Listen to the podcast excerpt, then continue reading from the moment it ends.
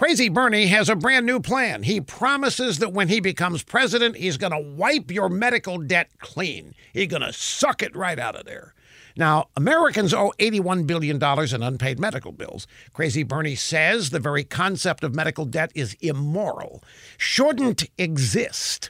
Families, he says, should not have to worry about going broke due to medical bills, especially when the healthcare industry made over $100 billion in profit last year. So screw them, big time. You see, Crazy Bernie wants to revise the bankruptcy law. He will eliminate the means testing requirement for those seeking protection from medical creditors.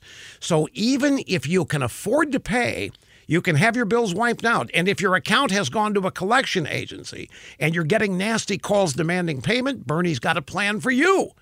When President Bernie is in charge, the federal government will negotiate with your bill collectors and will get them off your back. Even better, according to Bernie, private for profit credit reporting agencies are going to be wiped out too, eliminated, gone from the face of the earth like the dinosaurs. Crazy? Absurd? Nuts? Yeah. But Crazy Bernie and today's progressives genuinely believe they can cancel anybody's business, take their profits, and get rid of any other aspect of American life they don't like.